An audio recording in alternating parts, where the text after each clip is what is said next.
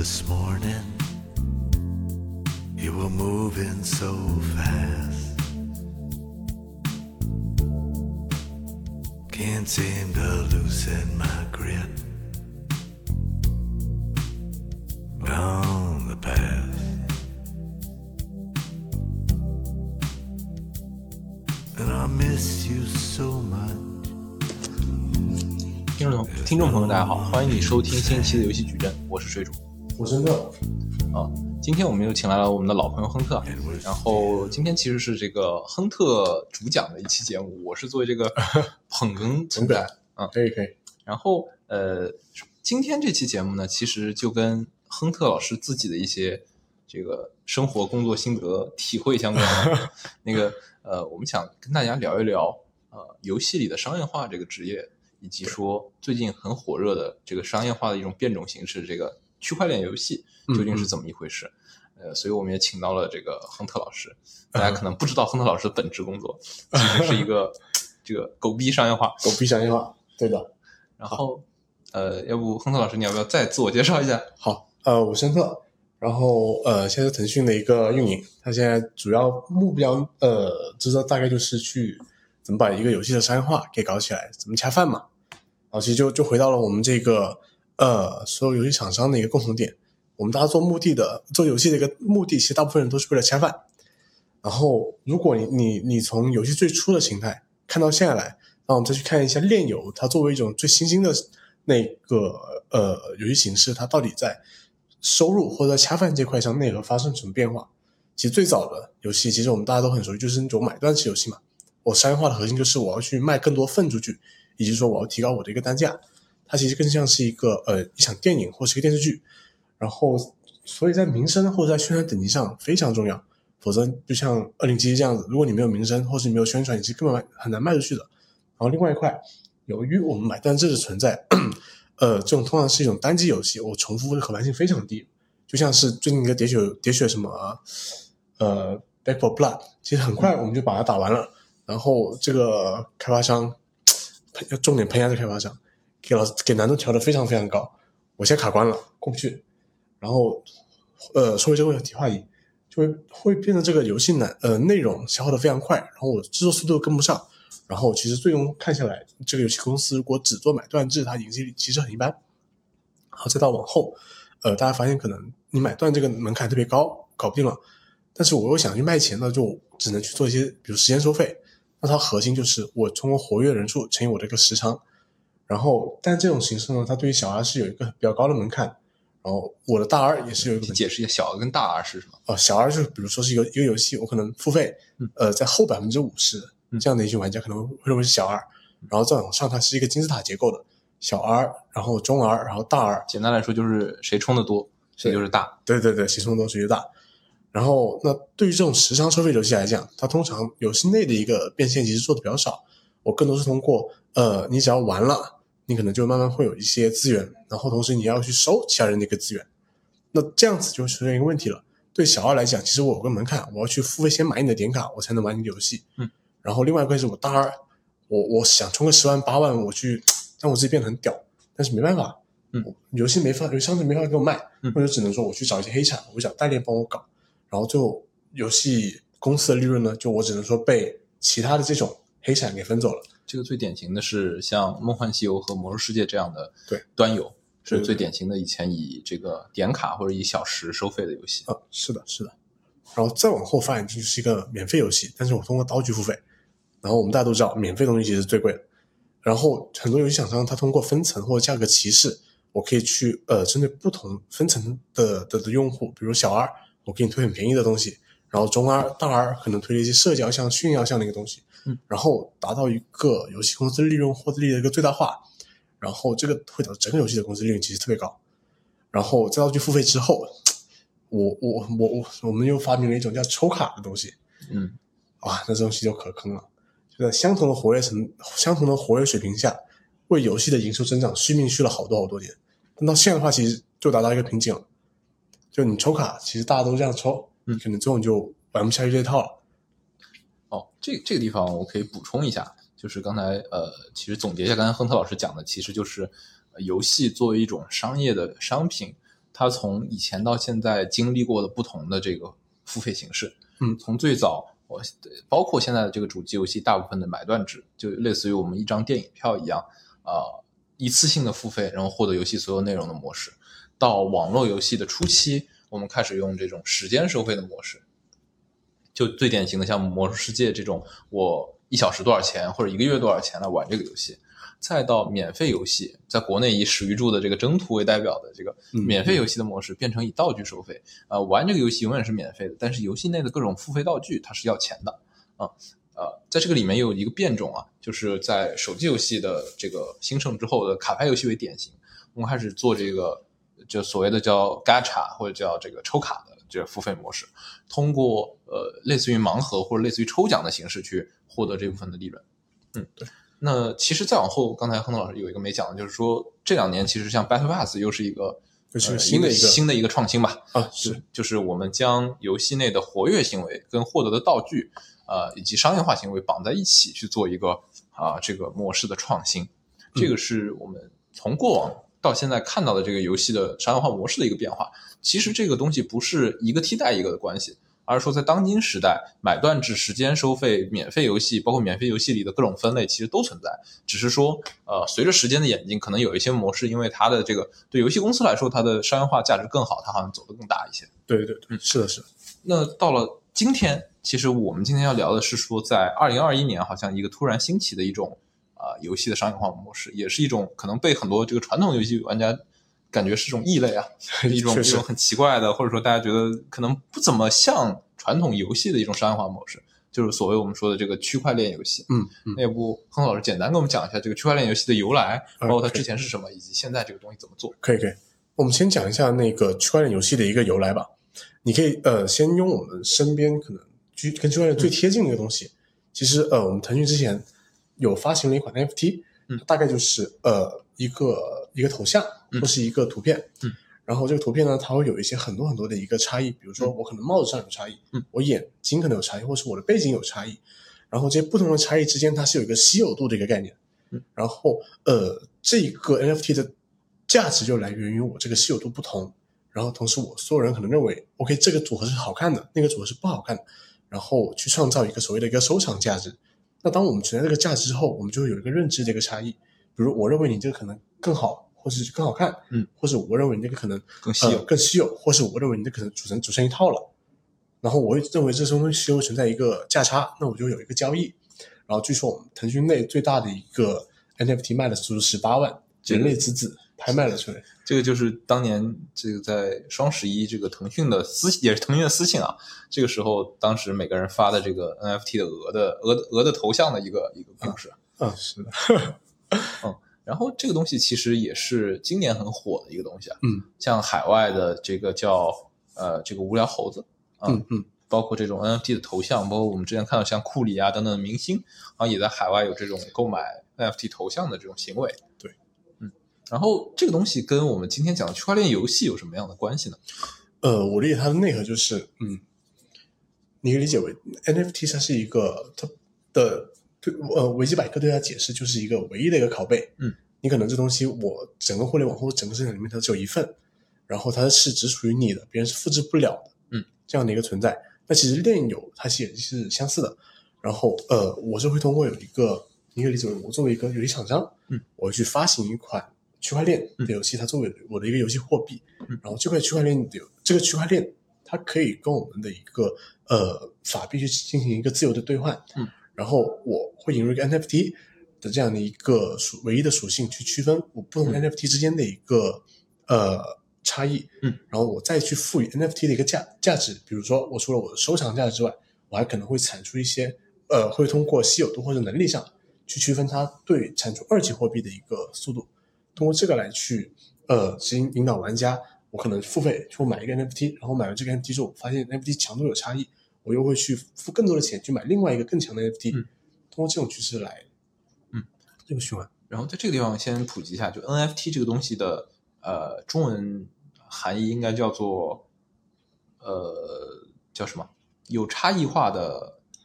代币凭证还是什么？我忘了啊。嗯就 NFT 的实际意义，大家可以简单理解为是呃数字世界里的一些收藏品。嗯啊，对或者我们叫数字藏品这个词，可能能比较接近啊是去定义 NFT 这件事情。然后亨特老师刚才提到了一个概念，就是我们前面看到的像 NFT 的头像这个东西，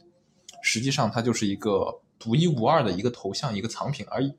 那在到了游戏区块链游戏里，这个 NFT 变成了一个有实际在游戏内功能的东西。嗯，可以这么理解吗？啊，可以可以。它其实发展就是，呃，我可能最初我就是一个可能是用特殊产品，嗯，就可能在第一代，然后再往后玩，呃，那个游戏给它加了一点属性，比如像是加快加密猫，嗯，Crypto Kit Kitties 应该是这样的一个东西。然后你可以通过繁衍，然后获得一个下一代的 Kitty，嗯，然后通过这种去产出一个新的 NFT，然后再往后可能会是更复杂的一个往游戏化的去去考虑，它会加入什么经济体系啊，什么各种东西，但它离不开还是 NFT 这个概念。嗯，对。所以，嗯，所以呃，刚才亨德老师简单的介绍了，就是说区块链游戏的一个一个一个一个跟 NFT 以前的 NFT 的一个区别。那假如我们以阿谢这个这个最典型的 NFT 游戏的这个里程碑去做一个分析的话，它在游戏的玩法设计和商业化的设计上，跟普通的或者正常的这种卡牌游戏比，有什么样的异同呢？呃，其实我理解它跟正常的所有卡牌游戏对比起来几乎相同的一个体验。比如说，你选择好你的一个宠物，嗯，然后出战，嗯，你通过你的策略跟博弈，你希望说去赢取、去去呃战胜对方，你可以通过战胜这个行为去获得一定的奖励。然后呃，通常来讲，这个奖励可能是经验，但我们在阿在阿谢里面，它会是阿谢的一种货币，嗯，这个货币你可以拿去市场去卖，去转换成美元这样的一个概念。然后这个是应该是先转换成以太坊。对以太坊，然后再卖美元。然后呃，它对于小二来讲，我可能完成每日任务，或者我去呃对局战胜别人，我就能获得这样一个非常基础的一个奖励。嗯。然后对于大佬来讲，我会追求更高的一个排名，然后呃，在追求更高排名的情况下，我能够获得的奖励是越来越丰厚的。举个例子，你可能天梯一千分，每赢场你就一点，两千分你可能就二十点，会有这样一个差异。然后再往上到更顶尖的玩家，我获得的就不是所谓的一个很基础的奖励，我是呃这个区块链里面特别稀有的一种货币，可能每每每周我只能发放出十万枚，它奖励排名中前十名或前一千名的玩家，然后呃这个货币又跟 NFT 是否能够繁育去强挂钩，那这个循环就构成了。你对于小二或非二来讲，我通过获得那个最基础的奖励赚钱，然后对于一些可能中二来讲，我可能需要我的赚钱速度更快，那我需要更强的策略以及更强的宝宝，那我就会去市场去买，然后或者对大二来讲，我可能需要的就是我想去呃获得更丰厚的奖励，那这时候我就获去去排争取排行榜的前一千名，去获取这样一个最稀有的一种货币，大概这样一个逻辑。哦，所以我们听下来，其实从主要的游戏玩法和设计上，跟卡牌正常的卡牌游戏是接近的。接近的，呃，但区别在于，我把一部分的游戏的商业化的元素，以及说一部分就是大部分这个游戏里的商品，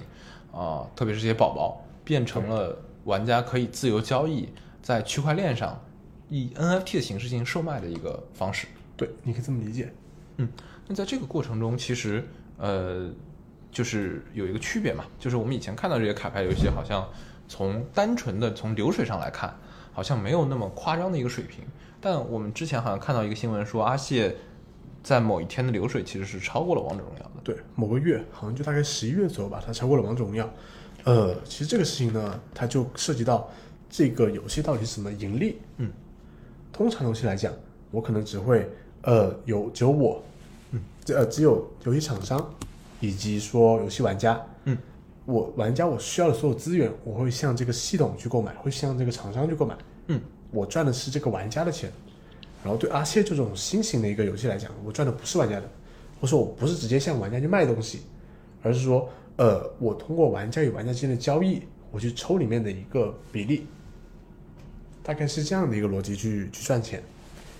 然后，呃，阿谢的比例大概抽百分之四，然后你就可以大概脑补一下，它百分之四的流水要比这百分之四的抽佣要比王者荣耀高，那你想想它整个交易量有多庞大？这是特别恐怖的一个数字。但但实际的结果是那个百分之四的抽佣比王者荣耀高，还是说交易比王者荣耀高，是这样吗？对，明白。呃，所以所以这个模式其实就转变了以前游戏的模式嘛。对以前游戏的模式是呃，厂商大部分收入，绝大部分收入是厂商把东西卖给玩家，对，就赚卖数值，而现在对于这些区块链游戏来说，厂商赚的钱是玩家之间自由交易的钱，一是一部分，另一部分是我把这个一开始的入场费卖给玩家的钱。对，它其实就更像是我们现实生活中的一个经济体系了。嗯，对政府来讲，我赚的是税，收税。嗯，我我不会直接向你去卖某个东西。嗯，对哦，然后说到这里，刚才亨特老师也提到了，就是在这样的一个阿谢这样的区块链游戏里，其实跟以前，呃，或者说我们正常手游里的这个两方不同，我们有四方，有游戏厂商，有资本方，有生产方，有玩家。对，啊，那在这个过程中，看起来这是一个很好的商业商业模式，大家都赚到了钱。那实际上这个钱是怎么赚到的呢？到底有人赚谁赔了呢？对，这个其实就是呃区块链游戏的一个很重要的一个点了。当所有人都在赚钱的情况下，到底是赚了谁的钱，赚了什么地方的钱？比如呃，像是传统游戏里面，我只有游戏厂商在赚钱，我游戏玩家其实是在付费去购买它的内容。但在区块链游戏里面可能不一样，我游戏厂商可能赚钱，我属于资本方，我拥有这 NFT 的，出租 NFT 的在赚钱，然后我作为这个平台我在抽佣，玩家我也赚钱，其实他们其实赚的都是后来者的一个钱，或者是我之前者，就我之前者，然后呃两波，第一波是我新来的玩家，因为我本来入场我就要要钱，我赚的可能是这波钱，然后第二块是有可能我中间成长的那些玩家，我通过不断迭代的我自己的宝宝宠物，赚这波钱。然后这个商业模式它就存在一个很大的一个问题了，如果我们的新进玩家，就是区块链游戏新进玩家变少了，那这个生态可能就扛不太住了。嗯，它整个生态生态是基于说我新玩家付费，以及说我新玩家逐渐成长为一个中 R，甚至为大 R。当我新玩家开始减少之后，我中 R、大 R 数量都会随着随之减少，那整个系统我可能赚的钱就不够了，那就这就出现一个大问题了，我跑不通了，我的低级货币可能一直在膨胀，嗯，然后我的高级货币又没有人要了，那这就会有一个崩盘的一个一个情况。这件事情其实我们在呃很多的网络游戏、免费的网络游戏里也都见过。对，像最早以前可能零五零六年还是零三年的这个《石器时代》，这个游戏当时很火，然后在这个游戏运行了一年之后，这个货币其实贬值了，我记得当时将近一千倍，嗯可能就是非常夸张的一个情况。是的，是的，其实这些事情我觉得是接近的，只是说以前很多游戏它并不是这种，呃，区块链或者说这种玩家之间自由流通的形式，对，但也都出现过所谓这个供给跟需求不匹配，导致最后通货膨胀的问题。对。但他们这种游戏来讲，其实会更好回收一点，因为作为我就是一个呃游戏厂商来讲，我可我可以比如通过各种行为去限制你的回收，嗯，对。但是对区块链游戏可能更难了，因为区块链本来就是去中心化的一个一种体验，然后你要作为官方你要去强行回收这个东西，可能对玩家来讲是一种很大的伤害，嗯，它就不那么区块链了，嗯，明白。那我们刚才也提到这个事儿，就是，呃，实际上核心的改变是说在经济系统或者货币系统上的改变，呃，导致了所谓区块链游戏和传统游戏的这个差别。那为什么这一点就能让一个可能原来不太好玩的游戏，或者说没有品质那么高的游戏变得这么的火呢？呃，我理解，如果你真要总结区块链游戏，嗯，跟其他游戏不同的点在哪里？我觉得应该是两点，嗯，第一点是它存在的一个鼓励自由交易的一个行为，嗯，然后第二点是它所谓的一个呃货币非常，呃货币非常简单的一个概念。我为什么说鼓励交易能够去呃让整个游戏充满活力呢？因为你其实你你在你自己的一个日常生活中，你也感觉到，如果当我这个游戏世界跟我的真实世界非常相同的情况下，我在游戏里面产出一分努力，我就能获得一分收益，这对我来讲是一个很大的一个正反馈。然后，比如像是一些其他游戏来讲，可能没有这种体验，我可能就是在里面一直打工打工，或是我我都呃甚至刷不上任何的榜，我也没有任何的收益可言。那在这种状态下，它可能就像是一个，我除了游戏体验之外，我还有其他的一个盈利的体验。它就像是我们前两年很火很火的一个概念，网赚游戏。嗯，我除了玩之外，我还能赚赚钱对，那何乐不对吧？那多开心，对吧？然后另外一块就是啊、呃它整个嗯，它整个货币是非常简单的，就就比如刚刚我们所说的，阿切这个游戏里面可能只有三种所谓的内容，第一种就是我所谓的 NFT，第二种就是我一个高级的货币，我通过我排行榜产出的，第三种就是我所谓的呃通过下面的一些比如日常活跃去产出的一些资源，在这个体系下，呃，我整个货币是非常简单易懂的，那呃，所以整个整个游戏就能维持它们相对来讲比较高的一个生命力。其实我们用一款其他游戏来讲，它也能去类比这样一种体验。举个例子，《剑侠情缘》，《剑侠情缘》它就是一个呃只有两种货币的一个 MMO RPG，它只有我玩家我充钱，我得到的是金元宝，然后我通过日常活跃，我得到的是银元宝。在这种情况下，玩家我的日常活跃，我就能得到一个所谓的金元宝。其实，在我这种体验下是非常好，对小二两玩体验非常好的。但其实，最这样情况，它也出现了这个问题：我数值膨胀，以及说我到后期，其实我特别好的东西是没有人愿意交易的，因为在快速膨胀的体系下，你是不愿意交易卖掉自己的一个稀有东西的。对嗯，明白。所以这个东西其实，呃，我可以理解为从某种意义上，它和以前的《梦幻西游》的藏宝阁或者 CS:GO 的这个开箱子以及说自由交易的市场，呃，是很接近的东西，只是说它变成了区块链上的货币。对，它只是变成了区块链上的一个货币。然后，呃，当我所有的玩的人都是逐利的情况下，那这个就会变得非常疯狂。对，呃，这个地方我想插入一个问题啊，就是说，嗯，我们在理解这些游戏的时候，我们强调的一个概念就是它可以赚钱嘛，对，不是因为它能赚钱，导致有大量的人涌入了这个游戏，哦、那这样会不会导致本身这个游戏变得不好玩，或者说这个东西可能对于很多的啊、我们所谓的游戏玩家或者游戏开发者来说，觉得这个游戏本身不纯粹了，它好像嗯更不像一个游戏，而是变成一种所谓的一份工作了。对，它更像是一个所谓对你你这个工作这个词，我觉得形容挺合适的。它特别像是我们现在的一个区块链游戏里面的一个体验。现在区块链游戏它追求的是一种数值上的一个不要崩盘，我追求是一个缓慢的通胀。啊这在这个数字体系下的话，你的游戏性其实会变得非常有限。我游戏能够引导你的一个呃所谓我我游戏能够指导你的一个事情变特别少了，我可能就很难在游戏里面获得一种乐趣。这个是当前区块链游戏的一个很明显的一个问题。对明白。所以这件事情其实，呃，某种意义上是不是也是一个呃没有办法避免的事？就是如果我希望这个游戏变成一个呃可能自由流通的生态，然后这个东西好像玩的人更多，大家因为比如赚钱这些事情进入这个游戏，那实际上某种意义上这个游戏的游戏性或者这个游戏好不好玩这件事情就会打折扣。我理解是的，就像是呃，我们现在 RPG 游戏为什么会出现什么双货币、三货币、四货币，甚至五货币？它本质上意就是我我他希望说最大程度的保证你的体验情况下，还不让呃这个游戏经济系统崩得太快，可以这么理解。嗯，然后其实你刚才说到双货币、三货币、四货币啊，就是我我自己就能想到很多呃，特别是国产的 MMORP 级的嗯这个经营系统，就是可能有各种代币、各种货币，有勾玉，有什什么钻石、绑钻，有什么什么很多很多不同的货币。这种货币体系下，你的体验就变成了我其实呃，我们再回头说一下货币的几种嗯嗯目标。我首先要玩家其实认知非常清晰，当你的货币种类呃，或者我我先说货 货币的一个几个几个目标吧，它需要让玩家很清楚的了解到这个到底什么，它有什么用。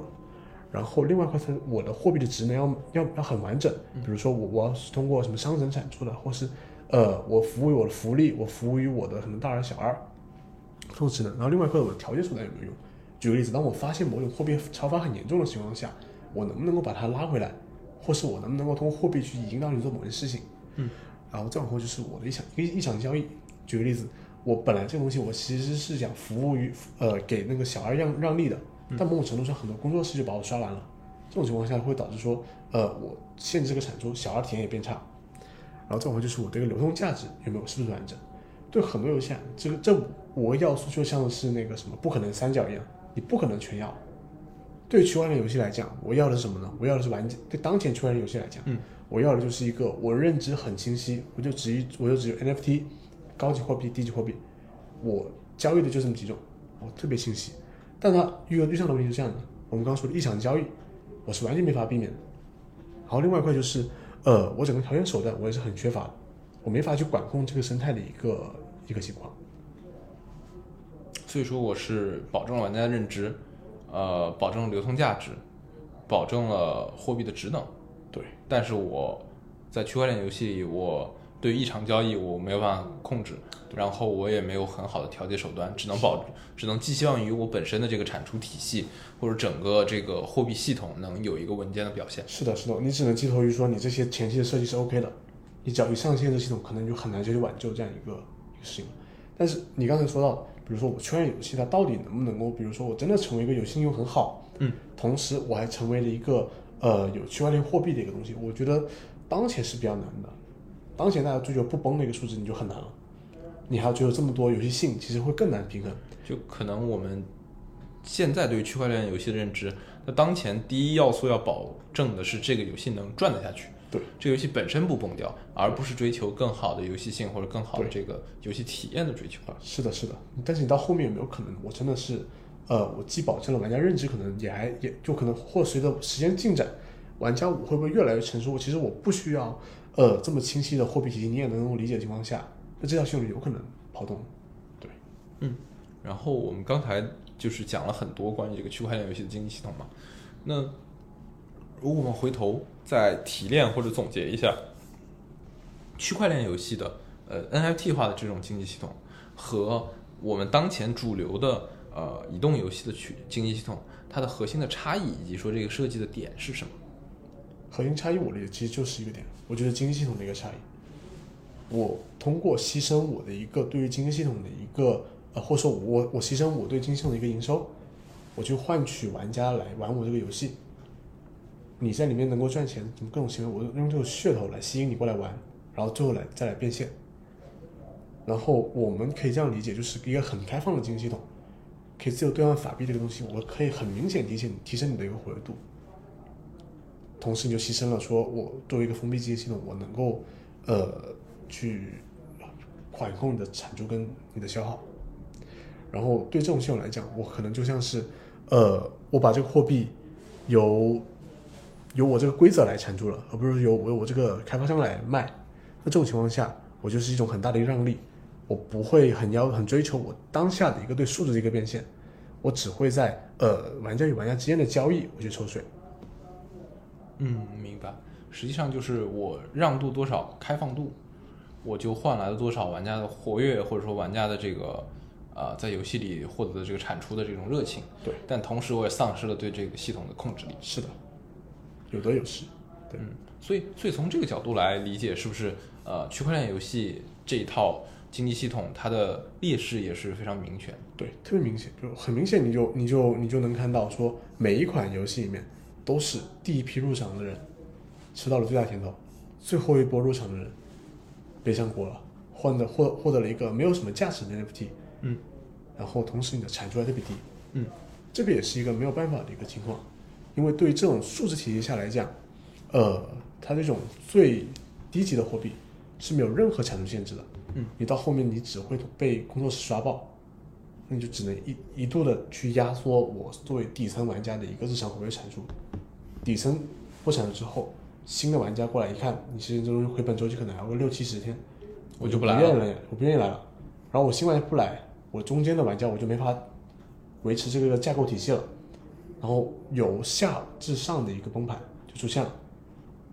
然后这是不可避免的一个数字膨胀的一个问题。然后再往后，比如像阿谢，他其实也遇到这个问题了，他们现在产出可能是呃消耗了好几倍，那所以你可以看到他们所谓的一个 SLPB 很明显的一个下挫，一发不可收拾，玩家的回本从可能七天变成了两个月，然后他只能说我通过增加各种的一个消耗来去达成这个目标，但有没有有没有真正的有效呢？其实东西很玄学了，他只能给他续命，他没法说我让你继续活下去。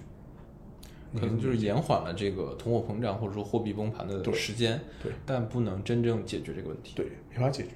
你最后玩家还是会陷入一个，我只要六七十天，可能一百八十天、三百六十天，如果不解决玩家我对你中心没有一个价值认知的情况下，你的东西会你就不可能解决。对嗯，明白。就感觉是它如果过了一个所谓的这个平衡点，或者说过了一个我从营收或者说从这个这个我我我自己进来赚钱的这个盈平衡点，它就可能进入一个逆向呃负向的循环，对，然后走向一个崩盘。对对，是的，是的，是的。现在它在怎么自救呢？就是我会通过很多很多系统，我去给玩家证明，我可能还有除了货币之外的其他价值。嗯，呃，那我我们其实可以想一下，呃，如有类似的，比如说像《梦幻西游》、像 CS:GO，他们为什么没有崩盘？其实他们也，或者你就用最简单的 CS:GO 吧，玩家活跃产出箱子，然后玩家呃可以向其他玩家购买钥匙，或是向官方购买钥匙去开箱子，开出来东西我可以自由交易。为什么说呃我交我我还有很多很多玩家一直愿意去开箱子，去愿意付费？嗯，本质还是说我觉得开出来的这把枪的皮肤，开出来这个人的皮肤特别好看，特别屌，所以我才会想要去开。玩家我最终还是要落地到我对你这个东西的，我认为它是有一个实用价值、炫耀价值、社交价值，我才会去要买你，我才会不抱这种炒的心态，嗯而是抱这种用的心态。其实这这是不是也挺像挺像房子一样？嗯，就就其实我我理解这些事情，从核心上，只要它是个自由流通系统，嗯，最我们去交易的这些东西，核心如何让它持续的有价值，还是它要有使用价值，对，或者它能够被沉淀下来。是的，是的，对，就不管它是不是，比如说茅台我最后喝掉了，对还是说比如说像奢侈品我最后留在家里，我一直保保存这个东西，它一定要让人有持有它的一个持续持有它的一个价值，对，不然这个经济系统最后一定会走向一个所谓通货膨胀，或者走向一个贬值的一个一个问题。是的，是的，你没有这个价值，你就只会我在玩家我我的我作为持有者来讲，当我失去兴趣的时候，我把它全卖掉，那这就很存在很大的一个问题了。嗯然后呃，我们刚才还提到一点啊，就是说这个在这些区块链游戏里有刀的这个东西，对，对，它跟传统游戏的游戏工会是一样的东西吗？还是说我理解其实呃，它跟传统游戏的工会不太一样，它主要是引入了一个资方的概念。嗯，比如像是呃这个阿信里面最大的一个游戏公会，其实叫 YGG。嗯，他们其实就会有一个类似说有一个工会的呃那个有有资方去出资，然后让你们去买这些游戏区块游戏的一个宠物，然后呃再让大家去分发去玩，它真的就变成了一个像是传统游戏，但是裹挟了一个资本的一个一个一个架构。然后呃，我们会发现其中其实它就变成了一个，如果当它继续扩大之后，它就变成了一个渠道。嗯，它跟现在的手游市场都特别像。我作为一个厂商，我发现我我做了款游戏出来之后，我我除了比如说我在自己什么推特、啊 Tap Tap 我去发，嗯，我找我要找最大的就是要找这种游戏工会，只有他们玩，他们帮我推，我这个游戏我才能起得来。其实它就跟我回到了我们现在这款正常游戏的一个生态里面。然后这套系统在之前跑得开，更多像是呃，我有一群其实相对愿意付费的玩家，我慢慢加入这个公会，我把我培养成为了一个呃所谓的区块链游戏的一个付费玩家，我愿意去买，就我在里面租了 NFT，我赚钱了，我愿意去买这个 NFT，这个是一个正向循环。嗯，但是对目前来讲，慢慢慢慢更多的那个韭菜吧，可能被割过一茬之后，发现我最优解，我不是说我赚钱之后我去买你这个 NFT，而是说我只只租，赚了钱我就跑。嗯，那这个就是呈现呈现一个问题了。当我一个练游，我找了一个游戏工会，这群玩的人其实都是刷子，没有人真正愿意沉淀下来。那其实我很快又会走向一个崩盘。嗯，这群玩家其实本质上它就是工作室嘛。嗯，我不停的产出你的货币，刷你的货币，又呃那个割完你自然的流量，我就跑路了。所以这个到底是好是坏，可能还得慢慢去去看。哎，那对这些 DAO 或者这些刀来说，他赚到的钱是根据比如说我们每个人的贡献平均的去分给这个刀里面的各个玩家吗？对你比如说你的平台，呃，最大的拿那部分人其实是呃我所谓的这个租赁者，嗯，我可能拿到百分之六十左右的一个分成，嗯，然后剩下四三三方的四方可能百分之十、百分之十五的一个分成，大概是这样的一个水平去去进行利益的一个分配。我的感觉是，区块链游戏里的刀，包括说它的这个系统，感觉把现实中的我们的很多的呃这个公司或者说很多的这个协作模式又重复了一遍。对有人出资，有人出力，然后大家按照这个比例去获得这个收益。是的，是的。但是其实你发现到最后，或者到现在这个情况下，嗯，你作为一个没有资本的玩家来讲，你能够分成分到利润是越来越低的。嗯，因为当你成为一个工业 流水线之后，大家其实发现你你这东西成本是一个 BT 态的，嗯，那其实它就回到了游戏目前的一个表现，它只是套了一个区块链的壳。嗯所以这些刀最后会不会遇到一个问题，是说这个游戏本身的热度下去之后，我本身持有的这些资产，这些 NFT 本身的价值会下降，导致我这个刀本身会亏损吗？呃，我理解不会，他们就是庄家，跑得贼快。当就他们有可能觉得这个趋势不对，我自己把我本身的 NFT 的这些生产工具也卖掉了，对我走了。因为对于一个游戏刀来讲，我其实同时会有可能好多好多款游戏在走游戏，在走。当我发现可能某个某个某一个游戏可能不太行的时候，他们是最敏锐的，最后埋的就是那种最后才进来的玩家。嗯，明白。那对于这些刀来说，它的决策机制是说我里面怎么样去决策呢？比如说我每个人有多少投票权，然后看怎么做决策嘛？对，这个其实就是所谓刀的一个，又可以理解为是一个跟公司比起来像又不像的一个东西。嗯，作为一个刀来讲，我我会发行一种所谓的我这个社我这个社区的一个币，嗯，然后当我持有的币越多，嗯，我是越能够去影响有话语权的。当呃，它就跟我们的股权是相似的。当你的股权可能达百分之五十一，你你有你有股权之后，你可以发起一项提议。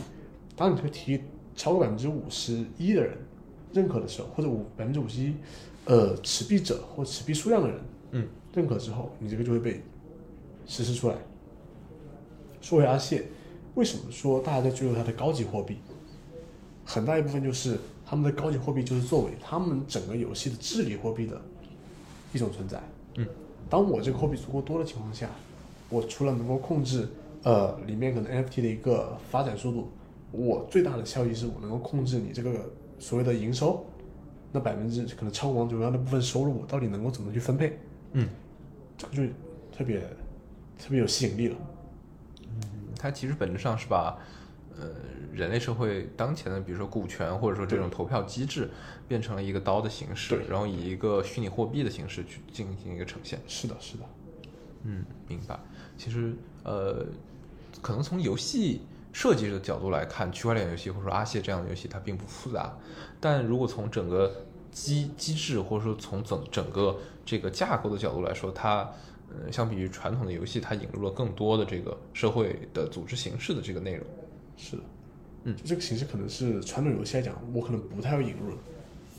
对，但它可能有利有弊吧，它有可能减缓了游戏的寿命，但是短期提升了游戏的热度。我觉得他其实整个思呃那个，不好意思，它整个思考的角度是不一样的。他作为一款链游来讲，呃，我先先说大盘的吧。嗯，我我作为一个大盘的一个呃大盘一个人来讲，我看着比特币的涨上去，我是特别焦虑的，嗯对不对？我是很想在一款比如说新的币里面，我去追求这种可能翻几十倍、几百倍的一个体验。嗯，那对于呃元宇宙下的一个很火的一个区块链的一个概念来讲，我很多作为游戏厂商来讲，我其实就是想说，我就发行一款币，然后我让我我用一种你不来玩，你就错过了下一个比特币的这样一种一种宣传方式，吸引这群玩家过来玩，过来买你的货币，那你就可以理解为它本质上是一种货币利诱驱动型的一个游戏开发。再往后，我理解他就很难说做这这种形态，其实很难跑很难跑通了。嗯，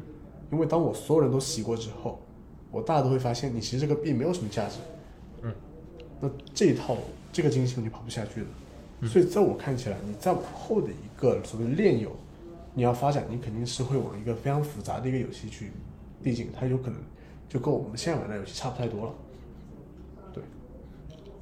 那问题就在于，如果我的游戏是一个品质为王的高品质的游戏，那那个时候我再用这一套经济系统的模式，对我来说是利大于弊呢，还是弊大于利呢？我有没有必要去用它呢？我觉得这个问题是在于，呃，你对你这款游戏的预期怎么样？嗯，举个例子，你可能想做的是一款很多很多人玩，然后你只是希望收取一小部分钱的一个游戏来讲，这种形态是非常有效的。你的盘子不会丢，你一直在这里，它它就是元宇宙的一个概念。为什么说呃，可能扎克伯格为或是腾讯都想做这个概念？我就是想通过这个交易来去赚钱。但对于比如像是那种呃收费很收入很高的 SLG 游戏来讲，感觉做这事情意义就不是特别大了。因为有可能我实际上是降低了我的收入。对你还不如说我短期收割一波，换个皮我再上。但如果你说短期收割一波，换个皮我再上，那岂不是我用这种区块链的形式短期收割更多？因为呃，那个这种游戏形态也收割不了，太复杂了。嗯，就这种比如 S L 区来讲，它太复杂了。它游戏内的机制太复杂，对，导致机制太复杂了。理解门槛太高，并且很难去参与进去。对对对对，而且你回到刚刚那个问题嘛，你要想通过这个东西你再洗一遍，你你本来游戏理解就难了，玩家还被洗过了，你后面这个游戏就很难。我是在说通过区块链赚大钱，那就只能回到了我我给你卖出值的一个体验。明白。所以感觉区块链游戏或者说阿谢的这一套东西是个是个新奇的有有有意思的尝试，但对于整个游戏行业来说，好像是个有点像一个飘离在外的一个介于它在游戏行业里又不在的一这么一个东西。对，它就像是我沾了一点边，嗯，我沾了一点这个新时代浪潮的边，嗯，然后我可以非常庞大的生长，嗯，但最后你你会发现它内核其实没有太大变化，这就是一个很大的问题了。嗯，明白。呃，我自己的就就可能我们给这期节目再往后收收束一下吧，或者说收个尾吧。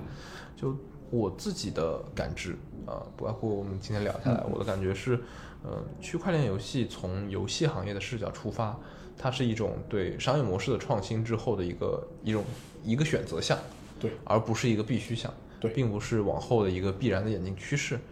而对于可能就这个我可能不太了解啊，对于对于数字货币或者对于区块链这件事本身来说，呃，区块链游戏好像是给区块链附着了一个新的呃有明确验证场景的一个价值或者意义。嗯，对，就是那这个东西究竟往后能不能转得通，我觉得嗯很难讲，但也许至少在可见的未来会有不断的有这方面的尝试会涌现出来。嗯，是的，是的，嗯然后呃，我觉得可能对我们的很多听众来说，如果有一些听众是一个比较纯粹的游戏玩家，可能会觉得这个呃区块链游戏这个东西有点像异教徒，嗯，但对于可能更多的，也许有更多的，比如说以前玩这种啊、轻度游戏、休闲游戏或者网赚游戏等等这些人来说，也许区块链游戏对他们来说是个新奇的体验，并且有